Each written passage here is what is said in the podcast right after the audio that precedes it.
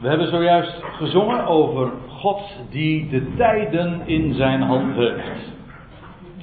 En dat is een mooie opstap ook om dat onderwerp waar ik vanmorgen uw aandacht voor wil vragen te bespreken.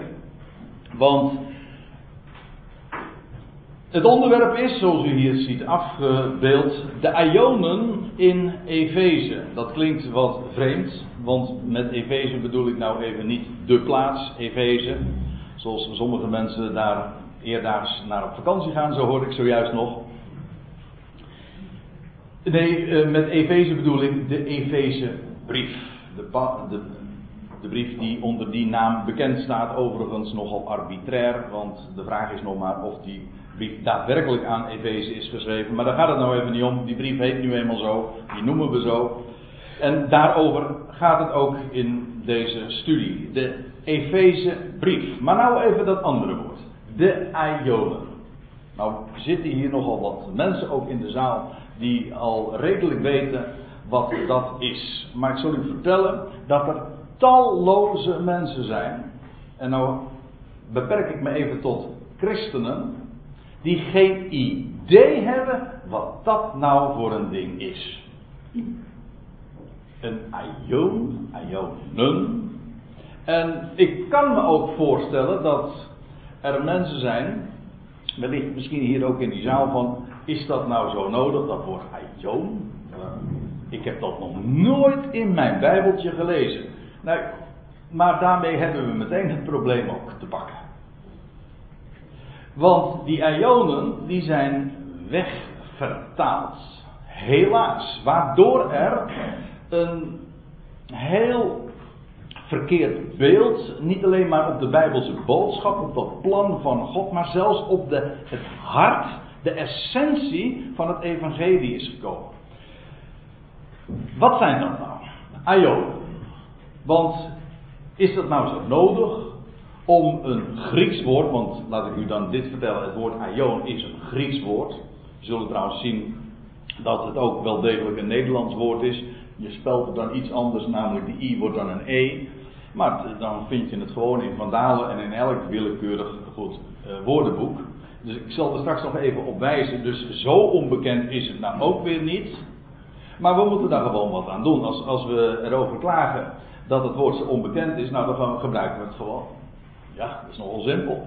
En dan vraag je één keer van, wat is dat? Nou, dan vertel je wat het is. Maar dan moet je wel weten, waarover hebben we het dan? Ik beperk mij vanmorgen tot een klein briefje. Namelijk de Efeze. Nou, in de inleiding pak ik het nog even wat ruimer op. Maar vervolgens ga ik naar die Efezebrief, waar het woord aion, uh, een verwant begrip, een zevental keer voorkomt op zes verschillende plaatsen in die korte brief. En ik zal u ook laten zien hoe elementair het verstaan daarvan is. En ik zal u meteen daarmee ook duidelijk maken waarom ik het met Aion weergeef. Want als ik namelijk de vertaling volg, dan krijg je een wirwar van begrippen. Ik zal u eens eventjes iets laten zien, een schema. Dit heet in het in interlineair Bijbelprogramma ISA een concordant view. Dat wil zeggen een concordant overzicht van een bepaald Grieks woord. Ik moet even een paar dingen toelichten voor degenen die niet zo zich bezighouden met Bijbelstudie en dat uh, navorsen. Elk uh, Grieks of Hebreeuws woord een woord in de grondtekst van de Bijbel heeft uh, een, een, code meegekregen, dat noemen ze de stroomcode. Dat is, is, wat je hier ziet. Dat woord aion, of alle verwante begrippen, als zelfstandig naamwoord, laat ik het uh, even precies zeggen, heeft de code meegekregen 165. Dat woord komt in totaal 122 keer voor in het Nieuwe Testament. In het Oude Testament is het een wat ander verhaal, omdat het Oude Testament is de grondtekst Hebreeuws. In het Griekse Nieuwe Testament komt het woord 122 keer voor op 19, in 19 verschillende vormen. Hier zie je de wijze waarop dat woord is weergegeven concordant. Dat wil zeggen eensluidend. Gewoon één op één. Niet de ene keer zus en dan een keer zo. Dan geef je dat woordje aion, nou in dit geval wel heel erg voor de hand liggend en simpel. Hoe zullen we het woordje aion weergeven? Nou, de concordant version heeft gezegd, we geven het gewoon weer met ian. Dat is gewoon de Engelse vorm van aion. In wezen is dat, is dat niet eens een vertaling, maar je zet het woord gewoon over in een andere taal. Dat, gebeurt, dat is niet zo gek hoor, want het gebeurt met talloze woorden die we gewoon rechtstreeks of indirect hebben overgenomen uit een andere taal. Nou, dan geef je het zo weer. Maar het zal je toch gedacht zijn hoe dat in de vertalingen is gegaan. Laten we eens even ons beperken tot de wijze waarop men het weergegeven uh, heeft met eeuw. Ja, we zien, ik heb het groen gearseerd, uh, groen gekleurd. U ziet hier, uh, nou laat ik het meteen maar weergeven. 17 keer geeft men het weer in de NBG, want dat moet ik er nog bij je zeggen. Dit is een view, een overzicht van de NBG-vertaling 51. De Statenvertaling is weer wat anders, maar NBG-vertaling. 17 keer wordt het woord weergegeven met eeuw. Uiteraard dan niet in de zin van 100 jaar, maar in de zin van een tijdperk. Volkomen correct. Ik ga u vertellen, ik zal het u ook laten zien. Men had het consequent altijd gewoon met eeuw kunnen weergeven. Dan had, er een, dan had ik vanavond, of vanmorgen, had ik helemaal niet gesproken over de Aion, had ik gewoon gesproken over de eeuwen in Efeze. Maakt mij even niks uit of je nou spreekt over eeuw, met die verstande dat het gaat over een tijdperk, niet 100 jaar, of over Aion, het is momenteel. Het gaat er vooral om dat het concordant, eensluidend wordt weergegeven en niet de ene keer zus en de andere keer zo, want dat is de basis, de bron van verwarring. En wie zou daarachter zitten? Als ik het zo zeg. Verwarren. Als je, als je mensen wil, uh, op het verkeerde been wil zetten, dan moet je gewoon verwarring creëren. Dat mensen niet meer weten waar het over gaat. Nou, zo is het inderdaad gegaan. Het woord wordt dus 17 keer weergegeven met eeuw. Der eeuw, eeuwen, meervoud. U ziet het. Dit is nog het aantal keren dat dan geteld wordt. Maar het wordt maar liefst 61 keer weergegeven, de rode, met eeuwigheid, eeuwigheden, eh, der eeuwigheid of eeuwigheden. Als je er even over nadenkt, dan denk je, dan is dat al heel vreemd. Dan gaat er een rood lampje branden, vandaar ook de rode kleur natuurlijk. Want dat is vreemd, want als we onder eeuwigheid verstaan, wat iedereen eronder verstaat, namelijk een tijd zonder begin, in elk geval een tijd zonder einde, eindeloos dus. Want dan wordt het meervoudsvorm onbegrijpelijk. Want als een eeuwigheid eindeloos is, wat is een, zijn eeuwigheden dan nog langer? Maar ik vind eindeloos al zo lang. Ik bedoel, dat is een waanzinnig idee. Als je daar letterlijk over nadenkt, als eeuwigheid eindeloos is, wat zijn eeuwigheden? En dan nog wel, uh, het wordt ook zelfs weergegeven met uh, uh, heel veel keren. U ziet dat hier niet zozeer, maar met alle eeuwigheden zelfs. Hallo, dus je hebt er zelfs niet, kennelijk niet twee, maar zelfs nog veel meer eeuwigheden. Dat is vreemd. Dat is vreemd, dat is.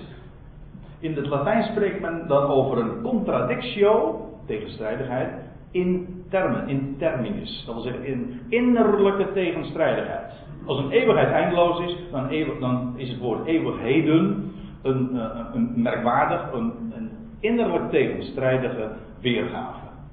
Vervolgens wordt het nog dit woordje aion 14 keer in de MBG-vertaling weergegeven met wereld. En dan heb je nog een, aantal keren dat het ook, we zullen dat trouwens straks ook zien, dat het een keer wordt weergegeven met loop. Het wordt een keer weergegeven met, twee keer met oudsher, twee keer met tijd. En dan wordt het ook nog bijvoeglijk weergegeven een aantal keren, namelijk met eeuwig of eeuwige. Dat klopt ook niet, want dat is weer een ander begrip. U ziet het, dat is één ding wat duidelijk is. Men heeft dat, dat ene Griekse woord in het enkelvoud of in het meervoud, of welke vervoeging dan ook. Men heeft het weergegeven op uh, heel veel verschillende manieren. En waarbij met name dit uh, in het oog springt. Namelijk, men heeft het een heel aantal keren met eeuw, maar nog veel meer met eeuwigheid of met eeuwigheden weergegeven. Dat zou een mens uh, moeten waarschuwen. Want één ding is zeker: een eeuw is een tijdperk, iets wat een begin heeft en een einde, gemarkeerd is. Of, nou of het einde nou bekend is of niet, maar het heeft in ieder geval, het is beperkt. Vandaar ook een tijdperk. Maar een eeuwigheid is juist onbeperkt, is eindeloos. Maar hoe kan één woord twee totaal, zelfs diametrale betekenissen hebben? Dat wil zeggen, uh, betekenissen hebben die, die elkaar uitsluiten. Als iets een eeuw is, dan is het geen eeuwigheid. En dat zou allemaal teruggaan tot één Grieks woord. Dit is complete verwarring. Vandaar dan zeg ik, mensen laten we alsjeblieft die weergave, zoals de MBG, maar, nou ja, dit is de MBG, maar echt waar, in alle andere vertalingen, vrijwel alle vertalingen, is het iedere keer hetzelfde liedje. En daarom zeg ik, het onderwerp van vandaag is de Ionen in Efeze. Want als ik, een ander, als ik de weergave zou moeten kiezen van de NBG of welke andere vertaling ook, dan, dan ben ik al niet meer in staat om deze Bijbelstudie überhaupt te geven. Ik wil u vertellen wat de schrift zegt, dat het origineel. Niet hoe men het heeft weergegeven, want daar raak je meteen al de draad kwijt. Ik zeg u, het gaat gewoon over Ionen. Dat is namelijk het Bijbelse woord. En wat staat er nou op het spel? Waar, ik zal straks nog wel uitgebreider ook laten zien, maar had ik u dit zeggen. Het meest essentiële, waarom dit zo ongelooflijk belangrijk is, als Aion eeuwigheid is, dan is het evangelie geen evangelie meer. Oei. Dan zit daar nogal wat aan vast. Ja, het is heel simpel ook uit te leggen. Kijk, als de Bijbel begrippen gebruikt als eeuwig verderf. Let trouwens eventjes op de weergave die ik dan kies. Uh, namelijk door een streepje tussen de, de W, ook hier het fout gedaan, tussen de eeuw en eeuwige. Om aan te geven, eeuwig heeft te maken met eeuw. Ja. Maar goed, uh, begrippen die in de Bijbel voorkomen. Eeuwig verderf, eeuwige straf, eeuwig vuur. Nou, er zijn nog wel een heel aantal andere varianten. Als dat inderdaad te maken heeft met eindeloosheid. Want dat is toch de wijze waarop we dat verstaan. Als iets wat eeuwig is, dan is het eindeloos. Maar als dat zo is, als er inderdaad een eindeloos verderf is, een eindeloze straf, een eindeloos vuur. Nou, dan kan ik u dit vertellen, dan is het evangelie niet langer waar. Namelijk, dan is God geen redder van alle mensen. Dan, is, dan worden niet alle mensen in de laatste Adam levend gemaakt en gerechtvaardigd, zoals de schrift verklaart. Dan is Jezus Christus niet de redder der wereld. Dan laat God dus kennelijk welvarende werken van zijn handen. Dan wordt de dood niet teniet gedaan, dus dubbel niet, hè. Dus twee keer negatief is dan weer positief. Dan krijg je dus de dood wordt. Um, maar nou moet ik het wel even goed zeggen. Nou, nou komt het even niet meer. De, uh, dan blijft de dood bestaan. Dankjewel Marjolein. Sorry. Dan blijft de dood dus bestaan. Gek genoeg, men zegt dat ook. Hè. Men spreekt in de christelijke wereld over. Uh, ja, wat is het grote het grote punt in het evangelie, men spreekt dan over eeuwig wel, eeuwig wee, en men spreekt dan over de eeuwige dood. Wel, lieve mensen, als daar zoiets zou zijn, als de eeuwige dood, en als dat zelfs het lot zou zijn van een deel of het merendeel van de mensen, dan is zelfs de basis van het evangelie niet waar, namelijk dat de dood overwonnen is en teniet gedaan zal worden. Dat is toch wat we geloven? hij is de overwinnaar over de dood. De dood wordt er niet gedaan. Hoezo eeuwige dood? In de zin van eindeloze dood. Nou, ik kan nog even doorgaan. Maar het evangelie begon er vanmorgen nog mee in mijn dankgebed ook. Ja, zijn naam is wonderbaar. En wat is zijn naam? Jezus. Ja, zijn naam is Jezus, maar dat betekent Jehoshua. Dat is Yahweh red. Zonder mitsen, maar, voetnoten. Je kunt er heel veel van vertellen. Maar niets beperken. Hij redt. Wel, als eeuwig, als aion eeuwigheid zou zijn, dan is dit dus allemaal niet meer waar. En dan kun je dus het evangelie wel je schrijven. Dat, dat staat er op het spel.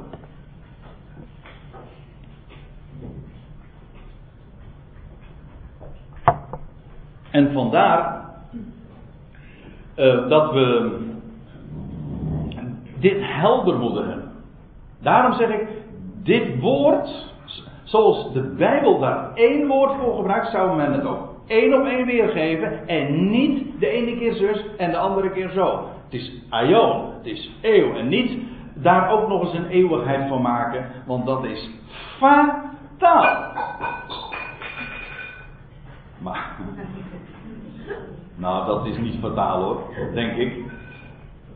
Maar, trouwens, ik, ik kan u nog wel eens iets meegeven. Dat vond ik een, hele mooie weergave. Uh, dat is de Winkel Prins encyclopedie, want zulke vreemde dingen zeg ik niet hoor. Ik, ik, liet u nu even een concordantie zien, maar ach, ik kan u zo eens meenemen naar een. Dit is de weergave van de Winkel Prins encyclopedie. En die heeft ooit uh, broeder Keizer eens een keer uh, naar voren gebracht. En ik vind hem altijd nog de allerbeste. Die, dat, die luidt deze. Hij attendeerde mij toen op, op, deze, op deze weergave van de Winkel Prins. En daar staat Aion. Dat is een onverdachte weergave. Aion, of de Nederlandse spelling, betekent niet eindeloze deur, maar tijdperk. Nou, hoort het ook eens van ander. Ja, ik had nog een hele rits van naslagwerken. Zelfs christelijke standaardwerken, die geven dat wel toe. Men weet het wel, dat is geen discussiepunt. Alleen men rekent er niet mee en op de preekstoel mag het niet verteld worden.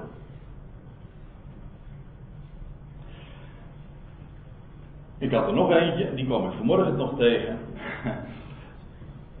en dat is deze, dat is een, ik heb een vertaalprogramma op mijn computer, dat heet Babylon. Ja, nou ja, dat is wel een, veel, dat is wel een veelzeggend vertaalprogramma. Het is trouwens van eh, Israëlische signatuur. Babylon, over uh, de verwarring van taal gesproken. Maar die geeft het woordje, het Engelse woordje Ian, dat is in het Nederlands Aion. En wat is dat? Een langdurig tijdperk. Er is niks mis, er is niks uh, moeilijks aan. En uh, volstrekt helder. En dan begrijp je ook waarom er sprake kan zijn van ionen. Ja, tijdperken, wereldtijdperken. Goed, nou, dat is een lange inleiding. Maar dat moest ik toch even vertellen. Voordat we nou naar dit onderwerp gaan. Ik zei u al even dat dat woord aion in, het, in die Efezebrief zeven keer voorkomt op zes verschillende plaatsen. En ik wil u ze alle zes ook noemen. En om het aan de hand juist van de Efezebrief te doen, is heel boeiend, leerzaam. Waarom? Omdat we in dat kleine briefje dat Paulus heeft opgetekend vanuit de gevangenis, hij zo'n geweldig zicht, overzicht ook geeft over die Ionen. Niet omdat dat nou zozeer het onderwerp is, maar het is een, een, een heel elementair begrip dat hij gebruikt om te vertellen van Gods plan. En als ik het zo zeg, dan is dat ook letterlijk zo, maar dat is pas de laatste schriftplaats die ik u wil laten zien. Er wordt ook gesproken over dat plan van God der Ionen. Ook dat is weer wegvertaald, ik zal het u allemaal laten zien. Goed, nou, ik, ik moet nog één uh, maar of mits uh, erbij geven, en dat is de wijze waarop ik het nu weergeef. Ik geef ik, mijn weergave is compleet, maar ik ga niet bij de eerste voorkomen beginnen en dan naar de rest. Maar ik begin gewoon bij de tegenwoordige aion. Vervolgens kijken we terug en we, en we kijken vooruit. Nou. Efeze 2. Daar schrijft Paulus dit. Het is de eerste keer dat we het vinden. Waar, daar wordt gesproken over uh, waarin gij, het gaat daar over de zonden.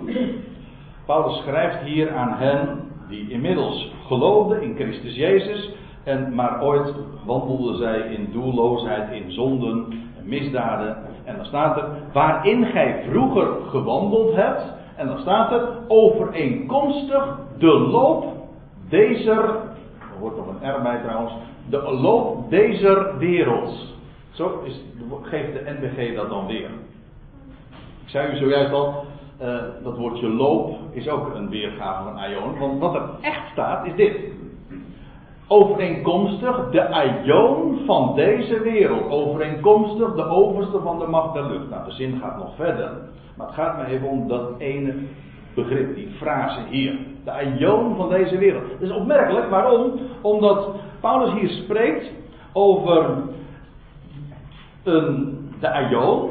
Ja, een tijdperk een wereldtijdperk. Dat is wel opmerkelijk, want een aion is maar niet zomaar een tijdperk. Nee, het is een wereldtijdperk. Het is namelijk de aion van deze wereld. Deze wereld komt overeen. Daar loopt een aion. Toen deze wereld begon, begon de aion te lopen. Zoals ook als deze wereld, in deze kosmos, dit systeem, dat is wat kosmos eigenlijk ook is als dit systeem ten einde loopt, dat heet dat de, het einde der aion. Term die heel veel keren voorkomt in de, met name de evangelie. En dan breekt er vervolgens een nieuwe aion. Maar dat heeft allemaal te maken met de wereld. Ik zal u dat nog uh, daarbij iets laten zien. Want Kijk, je hebt dus de aion van deze wereld, maar aan deze wereld, aan dit systeem, aan de wijze waarop we de wereld nu kennen, is ook een wereld vooraf gegaan. Ook daar spreekt de Bijbel over. Ik zal u eens meenemen naar 2 Petrus 3. Oei, wat een. Uh, ik heb, uh, als ik thuis kom, nog wat te corrigeren in de PowerPoint, want ik zie nu dat het 2 Petrus 3 staat, maar het is 2 Petrus 2. Neem me niet kwalijk. Uh, Overigens in 2 Petrus 3, uh, eh, dat is verklaart het misverstand, daar wordt ook gesproken over de tegenwoordige wereld en over de toenmalige wereld. Maar goed, 2 Petrus 2, vers 5. En dan lees je dat Petrus schrijft over de wereld van de voortijd. Dat is dus een andere wereld. Hij noemt het in hoofdstuk 3 zoals gezegd, de toenmalige wereld. De wereld die er toen was. En hij plaatst het tegenover de tegenwoordige wereld. Nou, die wereld van de voortijd niet gespaard heeft, maar Noach, de prediker van gerechtigheid, met zeven anderen bewaard heeft toen hij de zondvloed over de wereld van de goddeloze bracht. Dat is de wereld die er toen was. Dat was weer een andere aion. Ik zal u straks dat ook laten zien, want aan deze aion is zijn ook aionen, meervoud, vooraf gegaan. Nou, nou ga ik weer even terug naar Efeze 2. Daar lees je dus over die gelovigen die voordat zij geloven waren, hadden zij ooit gewandeld overeenkomstig de aion van deze wereld. Dat wil zeggen, deze wereld, dit wereldtijdperk wordt gekenmerkt door bepaalde geestelijke of zo u wilt ongeestelijke trekken. Heeft bepaalde kenmerken, karakteristieken. Nou, dus toen zij hem nog niet kenden, wandelde zij overeenkomstig daarmee. Ja, logisch. En dat was allemaal ook overeenkomstig de overste van de macht der lucht. En dat is niet zo'n fris figuur, dat is de tegenstander. Die wordt trouwens genoemd in 2 Korinthe 4 vers 4, de God deze Aion. Hij die het voor, in deze Aion voor het zeggen heeft. Is gedelegeerd door, want de God heeft het allemaal perfect in handen, daar niet van. Maar neem niet weg. Iemand uh, die schreef, uh, ik las het van de week, vond een mooie uitspraak. God heeft alles in de hand, maar hij heeft niet de hand in alles. Dat is een. Ja, en daarmee bedoel ik dit ook te zeggen. Uh, in deze aion is er een God, met een kleine letter, de overste, die het voor het zeggen heeft. Nou, lang verhaal kort maken. Hier wordt gesproken over de aion van deze wereld. Wat dat, dat wil zeggen, het gaat over dit wereldtijdperk. We gaan nu naar Efeze 3. En dan gaan we blikken in het verleden. En ik begin even te lezen bij vers 8. Oh, Efeze 3 is zo'n machtig mooi hoofdstuk. Het is een tussenzin eigenlijk. Heel Efeze 3 is een, een, tussenzin, een parenthese. Is prachtig gestileerd ook door de apostel. Nou ja, door de grote auteur die hem dit deed opschrijven natuurlijk. Maar waarom? Hij schrijft over deze, uh, over dit tijdperk waarin, waarin God vandaag een, een gemeente uitroept. En dat is, een, een, dat is tussengeschoven. En hij maakt dat ook duidelijk in een tussenzin. Dat is een prachtige wijze waarop hij dat ook duidelijk maakt. Maar goed, Efeze 3, vers 8. Daar lees je dat Paulus zegt: Mij verreweg de geringste van alle heiligen. Paulus benadrukt dat een en andermaal nogal heel sterk. Hij zegt hier, ik ben de geringste van alle heiligen. Hij zegt in 1 Corinthië 15 zelfs, ik ben de minste der apostelen. En in 1 Timotheus 2 zegt hij zelfs, nee, 1 eh, Timotheus 1 vers 15 zegt hij zelfs, ik ben de eerste der zondaren. Dus de, de kring wordt steeds groter. Hij was de geringste van de, hij was de minste der apostelen. Hij was de geringste der heiligen. Hij was zelfs de eerste, de meeste, de grootste zondaar. Een man die het dus volledig van genade moest hebben. Van de week las ik nog een hele discussie. uh, misschien weet je ervan, Gerard. Uh, dat iemand schreef uh, van ja, genade, ja dan, die, het evangelie heel duidelijk uh, naar voren gebracht en toen bracht iemand daar tegen in. En dan komt Hitler er zeker ook. Dat is altijd weer het geheime argument natuurlijk.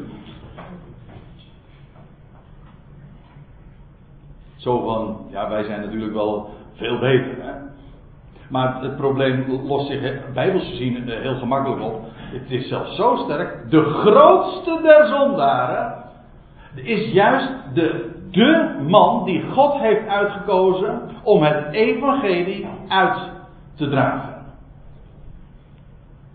Juist hij. Waarom? Omdat hij daarmee een embleem zou zijn van de boodschap die hij uitdraagt. Namelijk, het is alles genade. Als er genade is voor de grootste der zondaren. Die, hij, en hij zocht het al, hij zocht God niet hoor. Hij werd in zijn kladden gegrepen. Het werd van bovenaf allemaal gedirigeerd. Een grote tegenstander. Maar hij werd veranderd. Hij zegt elders, trouwens diezelfde 1 Timotheus, uh, de eerste Timotheusbrief, hoofdstuk 1, daar zegt hij, zijn genade heeft mij overweldigd. Dat is het.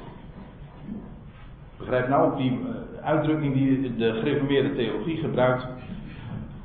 Uh, die spreekt over de onwederstandelijke genade Gods. En zo is het. Onwederstaanlijk.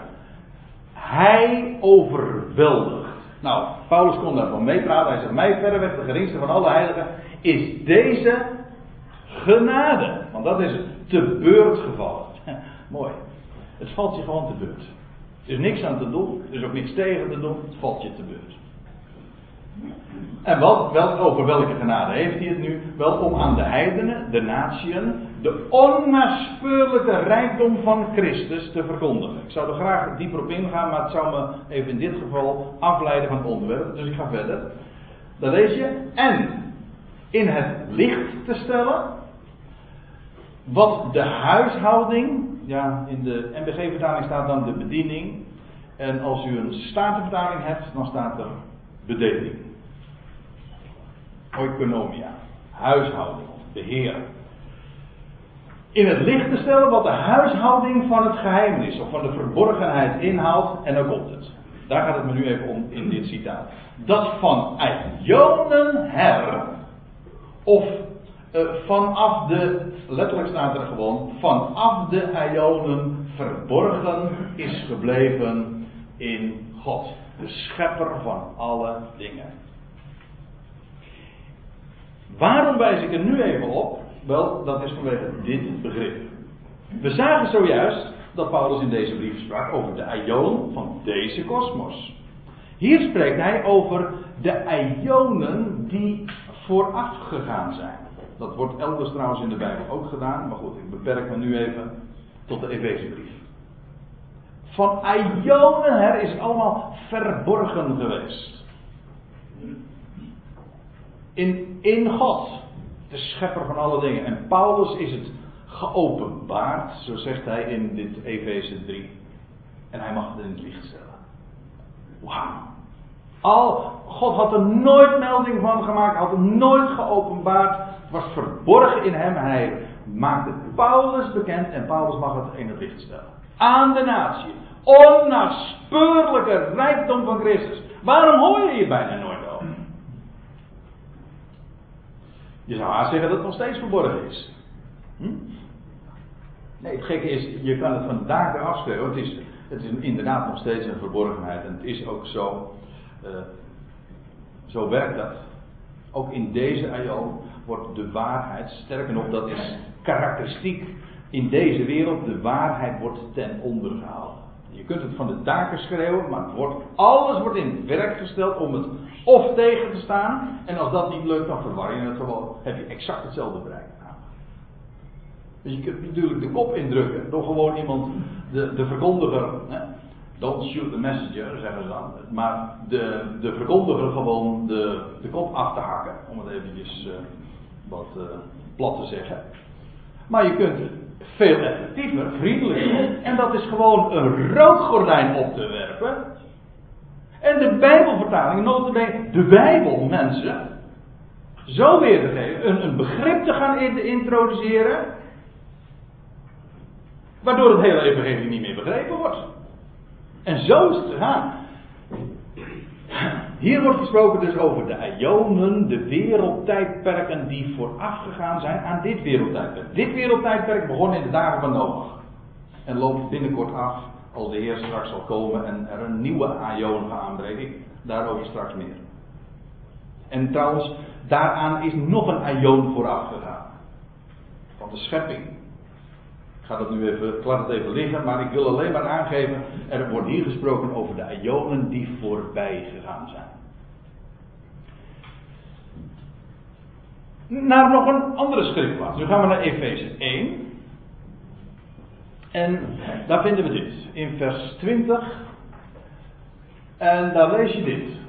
Door hem, ik val even midden in de zin, want de zinnen die Paulus uh, gebruikt, dat is nogal kenmerkend voor de wijze waarop hij dat het boek heeft gesteld, zijn uh, lange zinnen. Maar dan zegt hij in vers 20 dit. Door hem, gaat het over God, die Christus, uh, uit de doden opwekken. Door hem uit de doden op te wekken en hem te zetten, te plaatsen of te doen zitten aan zijn rechterhand in de hemelse gewesten. Of te midden van de hemeling of te midden van de hemelsen. Staat er eigenlijk. Daar is hij nu. Ontrokken aan het oog. Maar waar, waar is hij? Wel, hij is opgewekt uit de doden. De overwinnaar over de dood. En hij is nu aan Gods rechterhand een erepositie die hij heeft, de hoogste plaats, te midden van de hemelingen, waar wij dat dus niet kunnen zien. Maar dat maakt even niet uit. Uh, hij is daar en zijn positie is boven alle overheid en volmacht. En kracht en heerschappij en alle naam, dat is nogal wat hè. Hij heeft de hoogste positie boven overheid, alle overheid en macht en kracht en heerschappij en alle naam die genoemd wordt, niet alleen in deze, maar ook in de toekomende eeuw. Niet alleen in deze, letterlijk staat er dus dit in het Grieks, u ziet het in de interlineair die ik eronder heb gezet, niet alleen in deze eeuw, maar ook in de toekomende. Aha, we zagen dus deze aion, de aion van deze wereld. We zagen de aionen die vooraf gegaan zijn. Hier zien we deze aion, maar er komt ook een toekomende aion. Als je een Jood hierover vraagt, die weet er alles van. Dus een, een standaard begrip in, in, in het Jodendom, die spreekt altijd over uh, Olam Hazeh en Olam Haba'a. Dat wil zeggen, deze aion en de Aion die gaat komen. Dat is het tijdperk van de Messias. Waarin de Christus, de Mashiach, zal heersen. Dat is die komende Aion. Ook Openbaring spreekt daarover. Dat Christus uh, zal heersen hier op deze wereld, in deze wereld. In Jeruzalem zijn zetel zal hebben. En de Satan, de tegenstander, die nu nog de overste van de macht der lucht is, zal dan gebonden zijn, geen bewegingsvrijheid hebben. Dat heet dan het duizendjarig rijk, wat een foute term is trouwens. Want het is niet het duizend jaar, niet hij regeert duizend jaar. Satan wordt duizend jaar gebonden. Ja. Goed. Deze aion en de toekomende aion. Deze aion die duurt is inmiddels al duizenden jaren. Vanaf de dagen van Noach tot aan deze tijd. En binnenkort loopt die ten einde. Maar, en in deze aion, die zijn, dat heet een boze aion. God, de Satan is de, God van deze aion. Die heeft voor het zeggen. De leugen regeert. Maar straks, die toekomende aion. Daar zal Christus heersen. En dan zal inderdaad ook blijken dat hij boven alle overheid en macht en kracht en heerschappij uh, gezeten is. Dat is zijn positie. Maar dat, dat niet alleen. Nou weten we dus van deze aion, de voorgaande ionen, de toekomende ionen, maar nou nog iets. Want dan gaan we naar Efeze 2. En daar lees je over God. Ik ga vol weer even midden in de zin, met excuses. Hij heeft ons mede opgewekt. Prachtig onderwerp waar Paulus in de Efezebrief breed over uitleedt en, en over spreekt. Namelijk de positie die Christus nu heeft, die delen wij, die mogen geloven, met hem. Wij zijn hoofd en lichaam. Wij zijn verbonden met hem. Alles wat God aan Christus beloofd heeft, dat blijkt, hij, dat blijkt het deel te zijn niet alleen maar van één iemand, maar van een gezelschap. Dat zijn lichaam daarom ook heeft.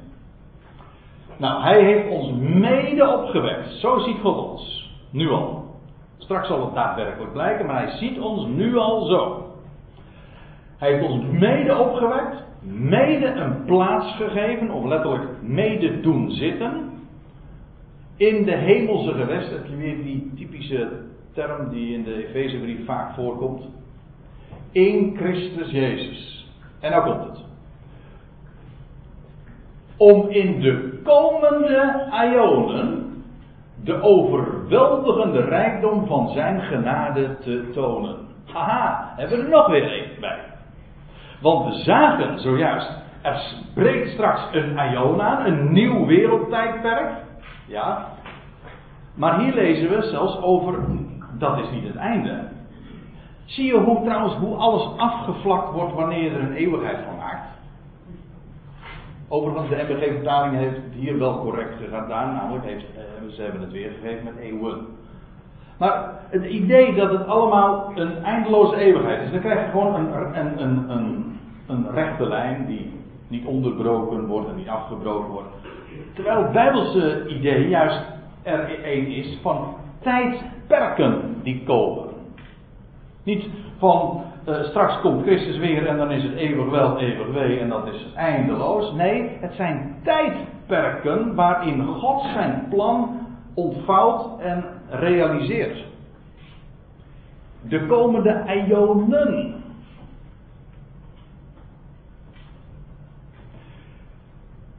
En in die ionen, daar gaat het gebeuren. In het boek Openbaringen heet die komende ionen de ionen der ionen. Waarom?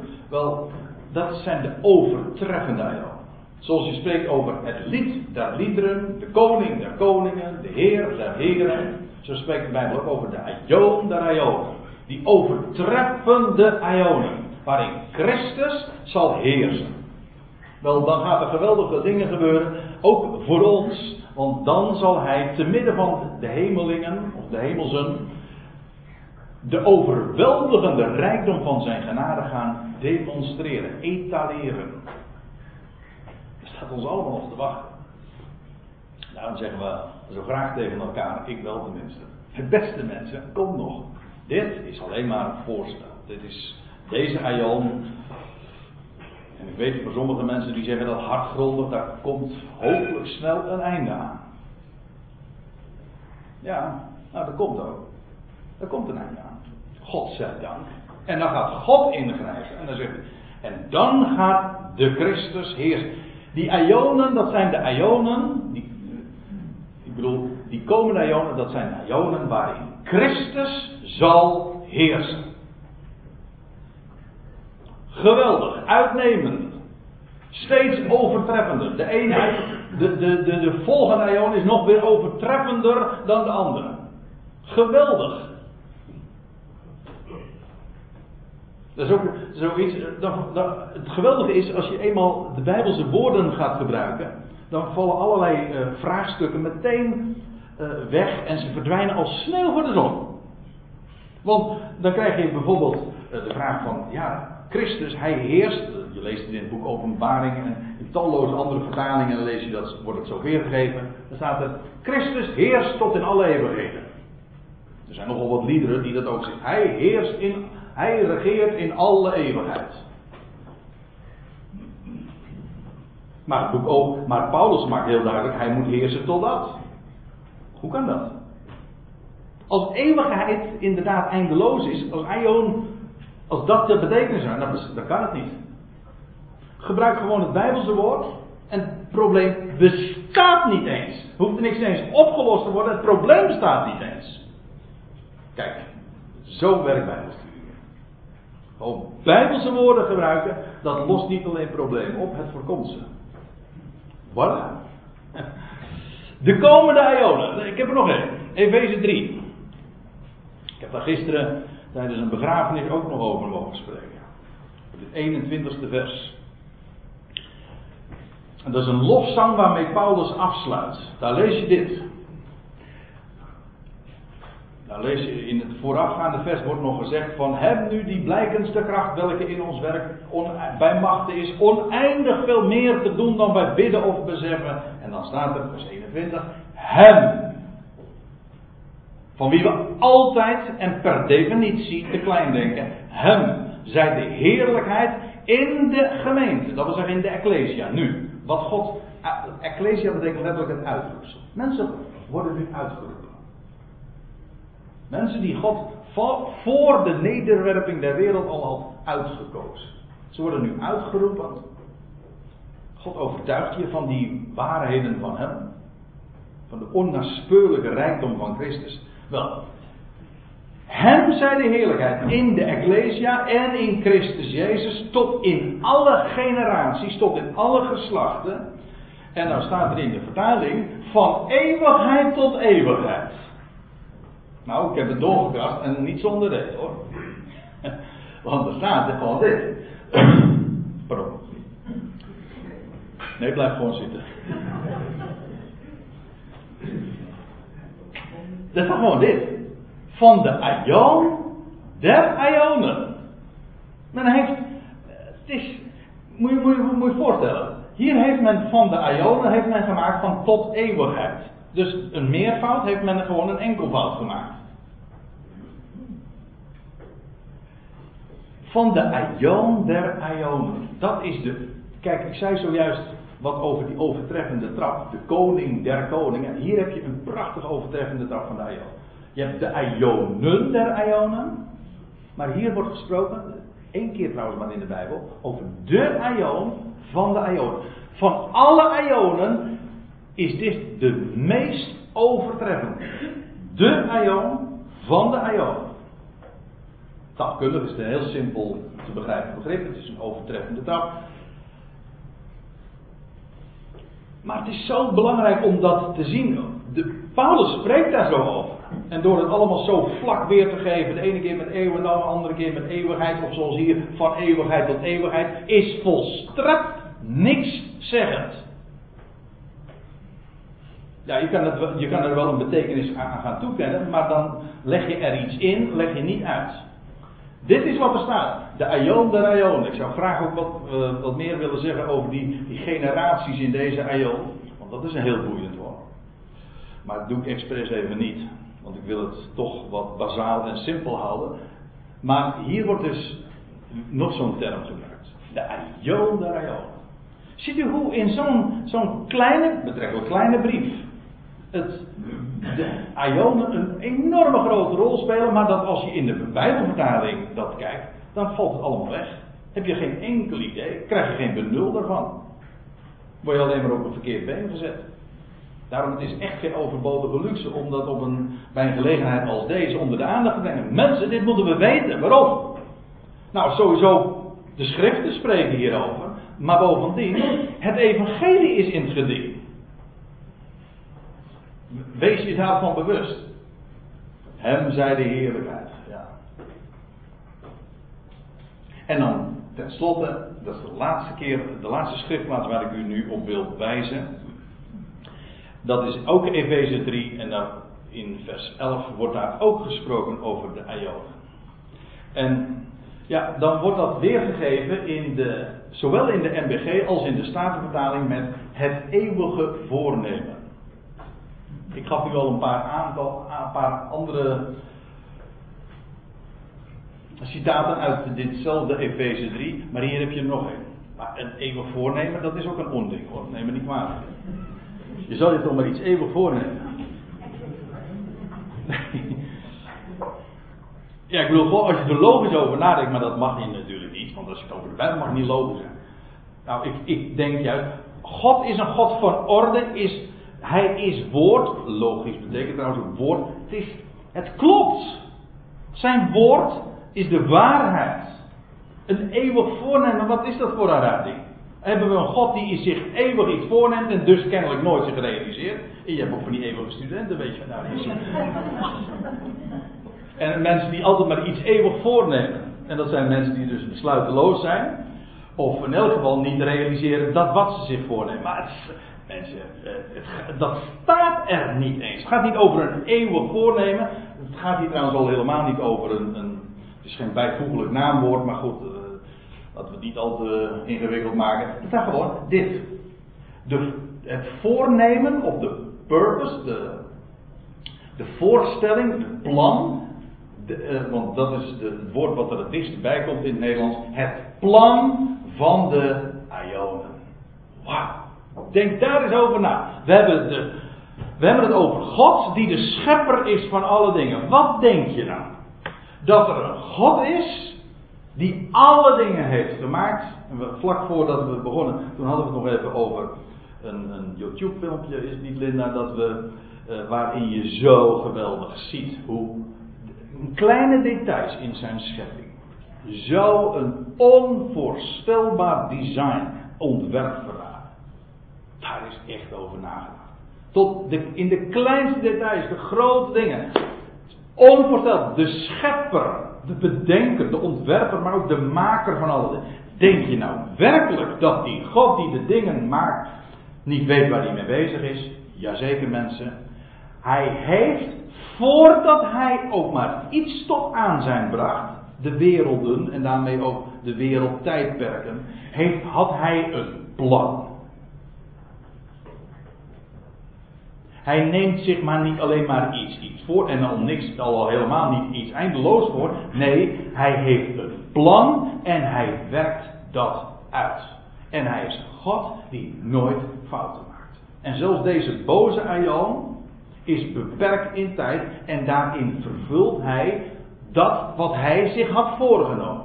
Wat hij ook had bepaald in zijn plan. Zoals een architect die een huis gaat bouwen. Nee, pardon, ik zeg, ik zeg het niet helemaal goed. Als daar een huis gebouwd gaat worden, dan, dan voordat dat daadwerkelijk gebouwd gaat worden, dan heb je eerst een plan. Heb je een ontwerp. Zo gaat het worden. En dan, het is niet alleen maar een bouwtekening, maar uh, je Maak daarin ook nog een tijdpad. Dan gaan we dit doen, dan gaan we dat doen, dan gaan we dat doen en uiteindelijk is af. Dat doe je bij iemand die creatief bezig is, zeker als het gaat om grote creaties, wordt, ligt daar altijd een plan aan ten grondslag. Wat dacht u wat? En dan bereken je ook eerst de kosten. Dat is een andere Bijbeltekst waar ik nu aan refereer. Dus God ook. Hij is de schepper van alle dingen. Voordat hij de werelden tot aanzijn bracht, had hij plan en voorstel. Hij wist wat hij zou doen en zelfs de, hij kende de tijdperken zoals hij het zou laten verlopen. Niets loopt hem uit de hand. Dat is de God. En daarom is dit ook niet alleen maar geweldig in verband met het, eh, met grote einddoel, maar het geeft je rust en vrede. Er is één